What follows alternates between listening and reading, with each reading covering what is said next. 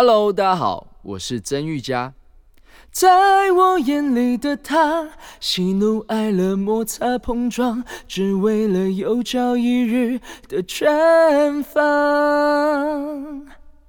您现在收听的是华冈广播电台 FM 八八点五。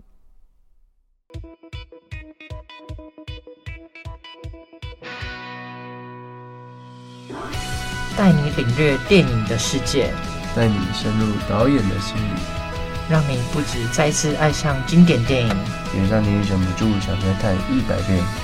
推荐给你好看的电影，终结你的片荒。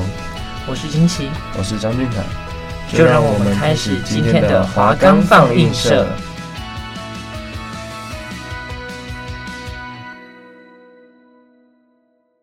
我们的节目可以在 Firstory。Spotify、Apple Podcasts、Google Podcasts、Pocket Casts、SoundOn Player、KKBox 等平台上面收听，搜寻华冈电台就可以听到我们节目喽。欢迎收听华冈放映社，我是主播金奇，我是主持人东俊凯。我们今天要介绍的电影呢是经典科幻大片《阿凡达》。然后呢，《阿凡达》是上映于二零零九年的一部美国科幻的电影，然后它是《阿凡达》系列的第一集。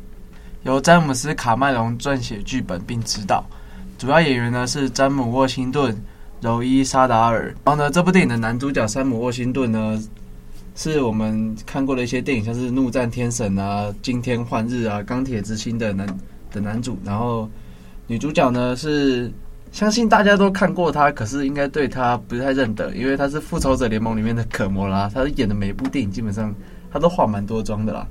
然后这部电影的。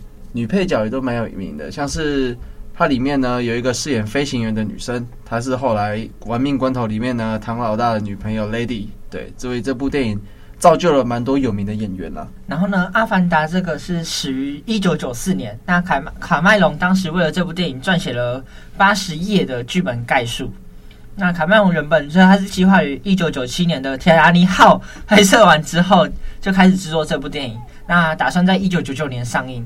但始终未能如愿。卡麦隆解释说，当时的技术手段还不足以表现出他所想象的电影场景。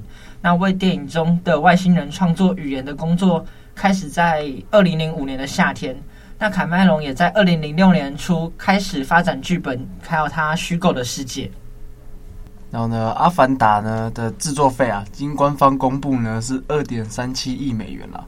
但是真实估计呢，其在其他电影制作上的呢，大部分的人估计是可能要超过三亿美元。然后呢，这部电影呢，最特别的是，它从那时候开始导入一些三 D 技术和立体视觉的场景，这这是当时很大的一个电影特效技术的创新。然后呢，也为了后来很多的电影呢，定下了很多这种特那个特殊视觉场景的基础。它也被定义为是美国好莱坞的商业大片的一大翘楚。然后，《阿凡达》这部电影呢，它打破了很多的票房纪录，那成为有史以来北美洲，然后到全世界票房收入最高的电影。那它超过了保持这个记录十二年之久的《铁达尼号》。那这个维纪录也维持了十年，一直到二零一九年七月二十号被《复仇者联盟：终局之战》所超过。那《阿凡达》这部。票房收入超过二十亿美元的电影，它是史上第二高的电影，那仅次于《乱世佳人》。不是卡梅隆真的是很厉害哦，就是他自己制作了一部《铁达尼号》，是当时票房的最高。然后呢，经过几年之后呢，又被他自己制作的《阿凡达》给超越了。但是后来好像《阿凡达》是被《复仇者联盟》给超越嘛？但是大家要想一下，《复仇者联盟》拍了十几部。然后呢，再加上一些漫画的原档的人的支持，到最后才有这个成绩。然后《阿凡达》呢，是在当时突然上映的一部电影，就是可大家可想而知，就是我突然拍出一部电影，然后要让它票房这么高，是一件多难的事情。可见他们当时的技术新颖有多吸引人，然后宣传技术有多厉害。那随着这部电影的成功，那卡麦隆也表示他会继续拍《阿凡达二》的续，就是《阿凡达》的续集。那预计在二零二二年上映。那《阿凡达》这部电影呢，也入围了九项奥斯卡的提名，其中包括最佳影片奖，还有最佳导演奖。那么，在我们听完这部电影的一些背景和概述之后呢，那我们来听一下这部电影的剧情。那它剧情故事设定在二一五四年的潘朵拉星球上。那潘朵拉星是南门二恒星系波吕斐莫斯恒行星的一颗类地卫星。地球上它生物也很多。那里面设定的 RDA 公司正在地球上，正在那个星球上开采名为南德树的珍稀矿矿产。那派克塞弗里奇主管 RDA 殖民地的采矿作业。那 RDA 殖民地有着自己的私人保安部队。然后潘朵拉星球上大气对地球人类是有毒的，所以他们要在那边生存的话，必须使用呼吸面具。而潘朵拉星球上的原住民呢，被称为纳美星人，是具有智力的类人种族哈。然后他们有着十公尺长的尾巴，然后呢还有蓝色的皮肤。他们与自然和谐共处，崇拜呢大地之母，就是伊娃，类似我们所谓的神吧。为了改善和纳美人的关系呢，并对潘朵拉的生物加以研究，科学家们培养了纳美人与人类的混血，被称作阿凡达。他们可以通过心灵连接呢，而让这些受到基因匹配的人类与阿凡达呢，就是进行控对阿凡达进行控制。前海军陆战队队员杰克苏里的双胞胎兄弟呢，是一名科学家，曾接受过作为阿凡达控制者的训练。但却在一次商业迫害的抢劫中呢，被杀害。于是呢，下肢瘫痪的苏里就接替了他双胞胎弟弟的工作。阿凡达计划的领导领导者格雷斯奥古斯丁博士认为苏里并不能胜任他弟弟的工作，因此呢，为他安排了一名保镖。那当处于阿凡达形态的格雷斯人类学家诺诺姆斯贝尔曼。和杰克正在山姆林中收集一些生物样本笔记物数据时，一只阿凡达之潘朵拉星球特有的物种闪电兽袭击了他们，那导致杰克与队伍走散。那女纳美人奈奈蒂利救出了迷失在山姆林中的杰克，那并把他带回他的部落奥马蒂卡亚族居住的地方，叫做原树。奈蒂利的母亲莫雅莫雅。是部族的精神领袖，那他对这一名梦行的战士很感兴趣，并指示他的女儿要将纳美人的生活方式传授给杰克。然后呢，Second Ops 也就是他们的呃，像是保安部队吧的领导者，对迈尔斯科麦斯上校呢，向杰克许诺说，如果杰克能提供可以迫使纳美人呢与他们合作的情报，他的瘫痪就能得到恢复性的治疗。随着杰克开始向科麦斯提供情报，格雷斯也越来越对其感到怀疑。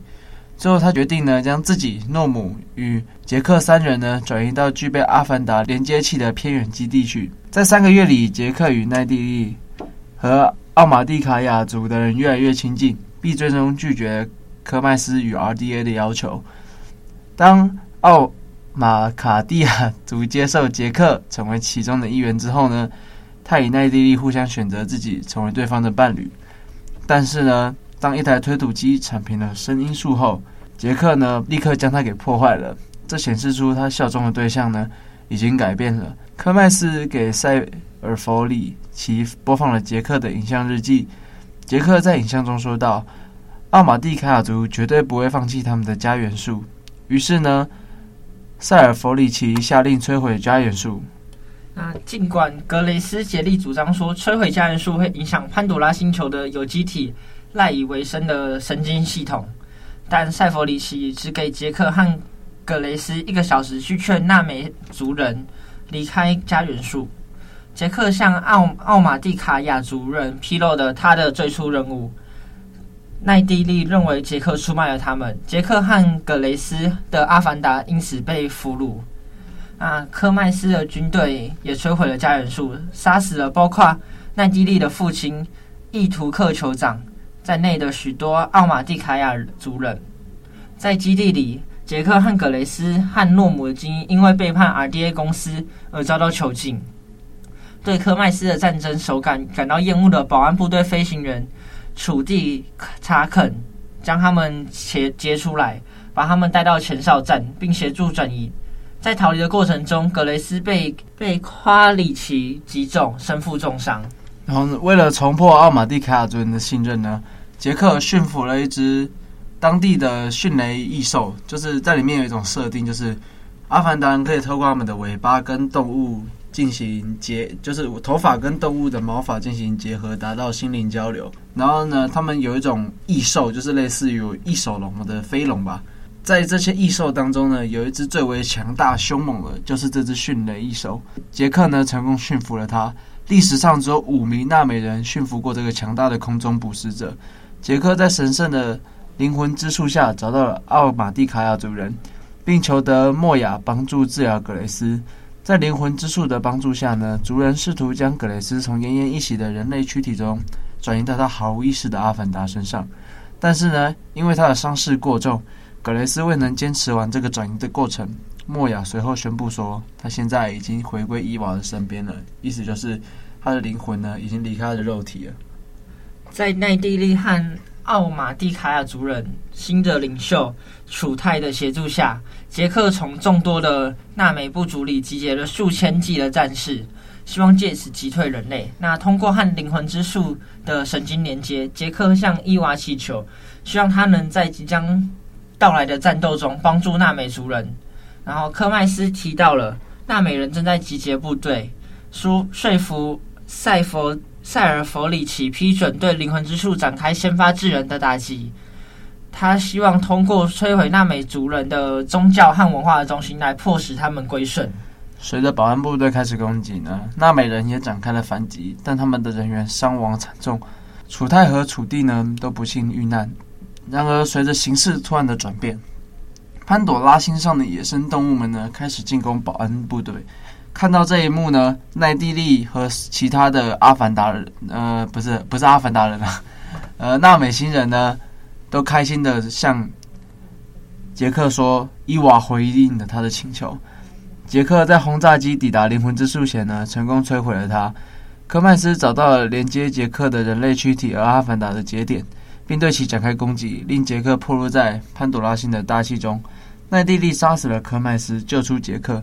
随着攻击的结束，杰克与奈蒂利的爱情得以恢复，而奈蒂利也第一次见到了杰克的地球人躯体。啊，塞尔弗里奇和剩余的公司职员被逐出了潘朵拉星球，但杰克、诺姆和其他科学家则被批准了留下来。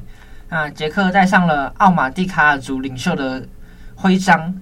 然后部族也展开了宗教仪式，将杰克从人类的躯体中永久的转移到他的阿凡达的身体上面。而电影的最后一幕呢，就伴随着杰克阿凡达的躯体睁开他的眼睛作为最后。那相信听完剧情，那大家有点累了，那我们再听个音乐休息一下，进广告喽。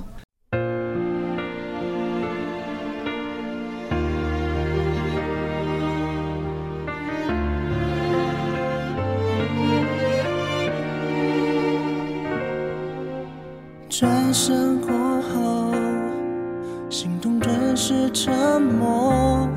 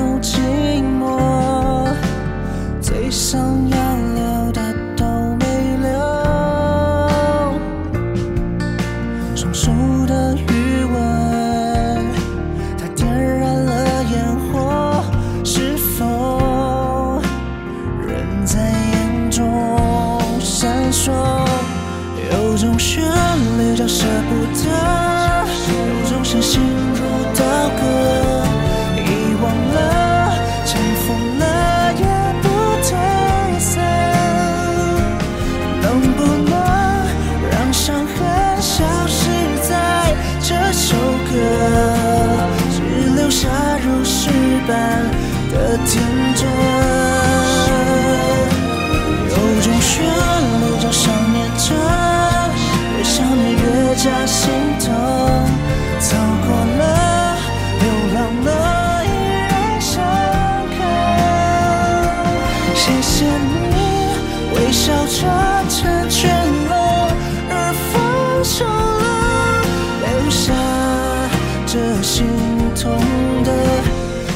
属于你。的情歌。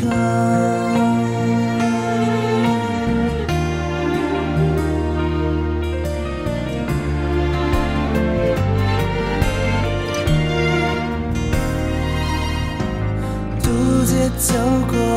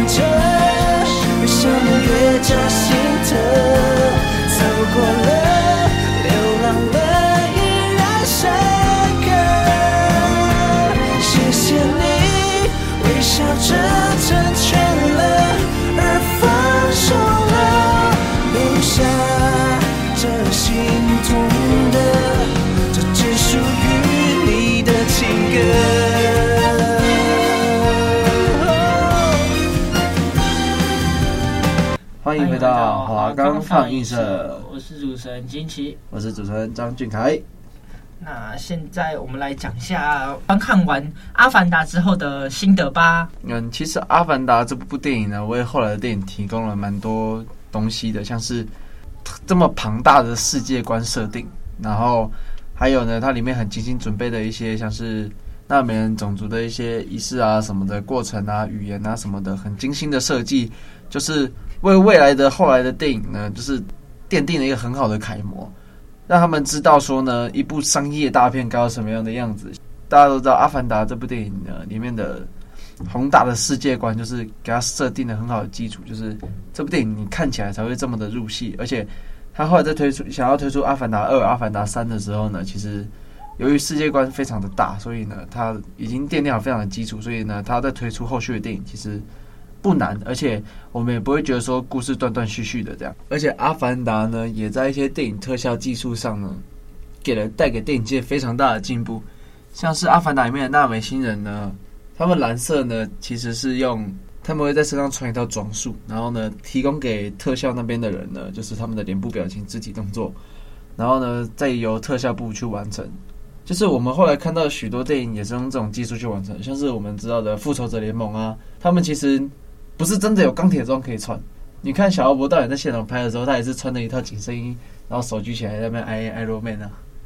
对啊，就是他其实身上就是绿幕，然后让大家让后置去支配出他的那个钢铁人的身形啊什么的。那他也就是阿凡达也提供了一个特别的摄影机，就是去捕捉一些脸部表情，像那个浣熊的脸部表情。是是是。那其实脸浣熊是一只一个人，他很小只。不是不是小资，就是一个人去扮浣熊。那其实如果你看到没有特效之前的电影，那你会觉得其实它很好笑。还有没有我们带入的这个技术，就是将给电影带来多大的便利还有进步？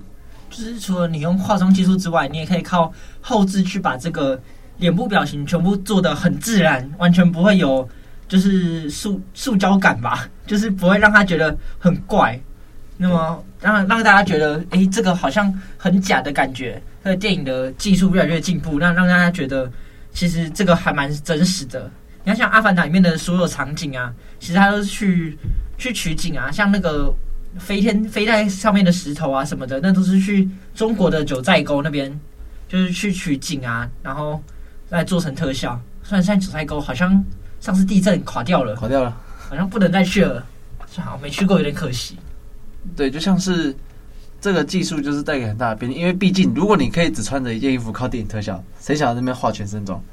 因为像是之前很有名的一部电影叫《X 战警》，里面不是有那个模型女吗？嗯，珍妮佛劳伦斯就说过啊，当她画的全身蓝的时候，她心里你花了好几个小时去画了全身蓝，她只有一个想法，她想上厕所，可是衣服不能脱，她觉得很烦躁。但是如果今天你用了这个技术，就没这个问题，你紧身衣一脱，人就走了，他也不用那边卸妆啊，每天还要提早两三个小时专门化妆。对，所以其实是很方便也很省时的一个技术。就是绿幕其实是带给大家很多便利这件事情。那透过这种绿幕的技术的进步啊，就是很多模式啦，像那个最近有比较流行那个虚拟 YouTuber 啊，对，它也是靠就是捕捉你的脸部表情啊，然后动作啊去，然后再加上配音，再去做出这个虚拟 YouTuber 的角色出来。对啊，说不定虚拟 YouTuber 后面这个男的在那边摆动作，你也不知道，对不对？他只是靠着变音的。你也不知道，说不定可爱小女孩的背后是一个抠脚大汉。就是《阿凡达》之后，电影特效的进步就是让大家有目共睹啊。像是我觉得《阿凡达》这部电影带来的电影技术给的最大的改变，我觉得应该大家从《复仇者联盟》上面就可以看得出来。虽然我不知道他们有没有学习技术吸收经验，但是我知道好莱坞他们呢在一些电影技术上是会有交流的。所以呢，我觉得今天的《复仇者联盟》啊，我觉得应该也有借鉴一点点《阿凡达》的成功啊。那除了就是我们讲完他的电影技术之外，那其实卡麦隆在这个剧本里面，其实他也做了很多用心，那他也就是引人行思啦。那其实就是像这个公他们公司去掠夺潘朵拉星球的时候，就是其实他也借鉴了很多有拥有高科技的国家去掠夺比较落后国家的资源的一些想法，像。之前英国啊、美国什么一些殖民地去掠夺非洲的一些钻石啊，什么去殖民他们，用武器的落差去殖民他们的感觉，那就很像电影中那个人类啊，去殖民那个潘朵拉星球，去掠夺他们的资源，啊，用不择手段的方式去掠夺他们资源。就是当然这样子呢，是为了促使人类科技发展了，但是其实呢，这样子也变相的破坏了环境。因为卡麦隆在电影里面呢，就是他做出了很鲜明的对比：高科技以及美好的自然环境。潘朵拉人呢，选择是美好的自然环境生活，而人类呢，就选择发展了高科技。在发展高科技的背后呢，就是要选择破坏一些行星上的那些东西啊，去好让那些资源呢，可以变成他们所谓的好用的生活用品啊、科技什么的。而我相信卡麦隆也在电影里面做出了他的选择，他就让纳美星人胜利了嘛，也就代表说。他知道，也重视着，就是保护自然环境的重要性。当然，他其实，在电影里面，他也显现出来人类丑恶、丑陋的一面，在在掠夺自然资源的时候，所有的方式都显现出来，像贪婪啊、欲望啊、自私，为了满足自己的欲望去掠夺他们星球，然后不断向大自然索取一些资源。那其实一次一次一次的索取，那他的得到回报却是破坏大自然，然后为了资源的分配啊，还发动战争，那自然都是。不管对哪里啊，对人类或是对大自然都是很大的伤害。像那个战争啊，烟硝不仅污染了自然，然后你们战我们在战争的同时，其实我们也消失了人类的生命啊啊！其实对人类来说，我们现在足够的资源，或是可以追求永续发展。那其实这对我们来说还是比较好的，因为电影里面也有讲述，就是他们攻击纳美星人嘛。那这就是我们现在在讲的，政府已经有在提倡，就是人人平等的观念嘛。那凭什么就是人家跟你的种族可能，OK？像我们讲到以前的肤色啊，或者是嗯、国籍不同啊，你为什么就可以？用你的暴力呢去制衡人家，你凭什么夺取人家的性命啊？对，我觉得他有是在变相提倡一些人人平等，还有保护环境吧。啊，像美国之前也有美白人警察去枪杀黑人，那也造成了社会很大的反弹啊，也造成就是其实很多球赛也因为这件事情，就是很多球员罢赛去支持这项运动。之前 NBA 的球员他们也是嘛，黑人球员都会在背上把名字换成那个。就是换成支持平权的一些标语。这个电影不止不止讲了自然环境保护，中也讲了平等，就是人人平等啊、人权之类的事情。不同种族的人之间应该要平等，互相尊重。因为像里面的我们可以看那个保安部队嘛，他们就是一些为了科技发展啊，一些利商业利益啊。我们不要讲科技发展这么正向的词汇，我们就讲商业利益就好了。他们是一些为了商业利益。可以去伤害其他种族，去伤害自然环境的人，而我们看到的那些科学家呢，他们呢，就是为了要保护这些自然资源，而选择全部站在纳美星人那边。对，他们最后也选择留在纳美星球。那其实电影中还有一些人类啊，为了去开采矿石的时候，也会去就是去杀害一些动物，它们的数量会减少，然后甚至是灭绝。之前台湾一直在很常讲的石虎，还有一些保育类动物啊什么的，就是其实我们应该好好保护环境啊，我们要在科技发展跟自然环境之中取得一个平衡。而我们在电影里面也可以看到，就是他们呢最后的行动呢是要去摧毁伊娃所栖息的神树嘛。那么，他们为了让这些人服从于他们，而去摧毁他们的信仰，这就是一些一件很不好的事情。就是人人都有信仰的权利，那他们呢，想要通过击溃他们内心所信仰的东西，然后让他们达到服从，让他们放弃反抗。就是你每一个人都有信仰一个东西的权利，你可以不信仰任何东西，但你没有资格去阻止别人信仰一个东西，像。某个国家就会把信仰这件事情完全去除掉，就是不让你去信神什么的。哎，这段可以播吗？应该可以吧？你没有讲吗？我没有，没有讲，没有讲。就是某个可能有世界上某个国家会这样做啊，所以其实这是蛮不好的，因为其实人生而平等，就你有权利做的事情，我也有权利做。我们可以知道，就是人都有自己想要做、想要做的事情权利，就是在你不妨碍他的情况下。像是今天，如果这部电影里面呢，他们是用和平相处的手段去获得这些资源，我就会觉得，那这就是大家共同商讨到最后的结果嘛。但是他们却用了一些火力啊什么的，哎，直接 on fire，整座森林这个烧起来。那其实这也很破坏自然资源呐、啊，多多浪费啊，对不对？女主角那么漂亮，就这样烧没了，对啊，还好女主角后来没事。那其实就是我们人啊，有一些欲望的时候，有一些欲望的存在，就是如果我们欲望过多的话，可能会导致这个我们所在的文明的列车。然后会超速或者是失控，那甚至是走向灭亡。像很多，其实很多电影都写着，就是人类到最后打起来了，那丢了核武器什么的，造成世界的灭绝，我们只能去外太空生存。就是没有人会希望走向这一 这一个地步。那当然，有些电影其实是夸饰啊，但可是有些像《辛普森家庭》，它刚好预言了未来。那搞不好某一天，我们也会像电影里面的前场景一样，就是灭绝啊什么的。辛普森家庭，你是说那个？哎、欸，大家好，我是河马辛普森那个辛普森吗？对啊，那个辛普森家庭，他预言了川普当选呢。哎、欸，川普当选呢，很神呢。辛普森家庭是预言神剧啊。然后你刚刚有讲到列车嘛？你是说无限列车吗？没有啦，是文明列车。啊，文明列车不是无限列车吗？不行，他不能不能爆雷啊！哦，不能爆雷是不是？我也没看呢。可是我漫画看完了。那不关我的事啊。哎、欸，而且这部《阿凡达》竟然被无限列车给超越了，在日本呢、啊。对，他在日本的票房超被《无限列车》所超越，变成票房最多的前十名的第十名。然后，可是《无限列车》还会继续往上攀。那《阿凡达》可能就只能等到续集之后才会突破这个记录了。哎，很厉害，一个动画片超越我们的好莱坞商业大片，你就也可想而知日本对《鬼灭之刃》到底有多喜爱。对吧？嗯，那就等《阿凡达二》出来，那看看卡麦隆的功力可不可以超越他之前的《阿凡达》，更超越《鬼面之刃》，然后赢得大家的芳心，去去电影院看这部电影，对吧？其实《阿凡达二》三已经二跟三都已经在计划中了，对，所以我觉得我觉得大家可以期待一下啊，希望他不要因为疫情所以延后啦。那其实大家都很期待这这部剧的上映，就是《阿凡达二》的上映。而且《阿凡达二》虽然说里面很多角色都死掉了，但是。